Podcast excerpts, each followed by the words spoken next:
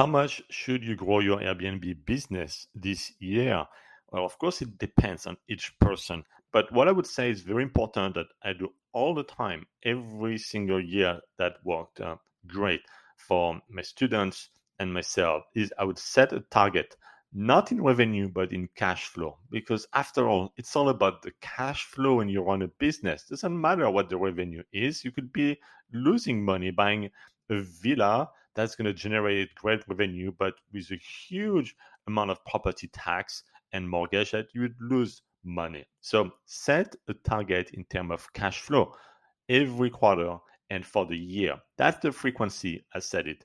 Every quarter and every year. There are like different targets for cash flow increase. And then you can work backward to see how you can make this cash flow happen. Is it one property? Is it two? Is it all purchase? Is it rent and sublease? It can be a mix. I, I always have a mix of properties I buy. And I always say it's better if you can buy it because you own it. You have the equity, you have the cash flow. But you can also get cash flow in uh, renting and subleasing Airbnb that could be contributing to your quarterly and yearly cash flow.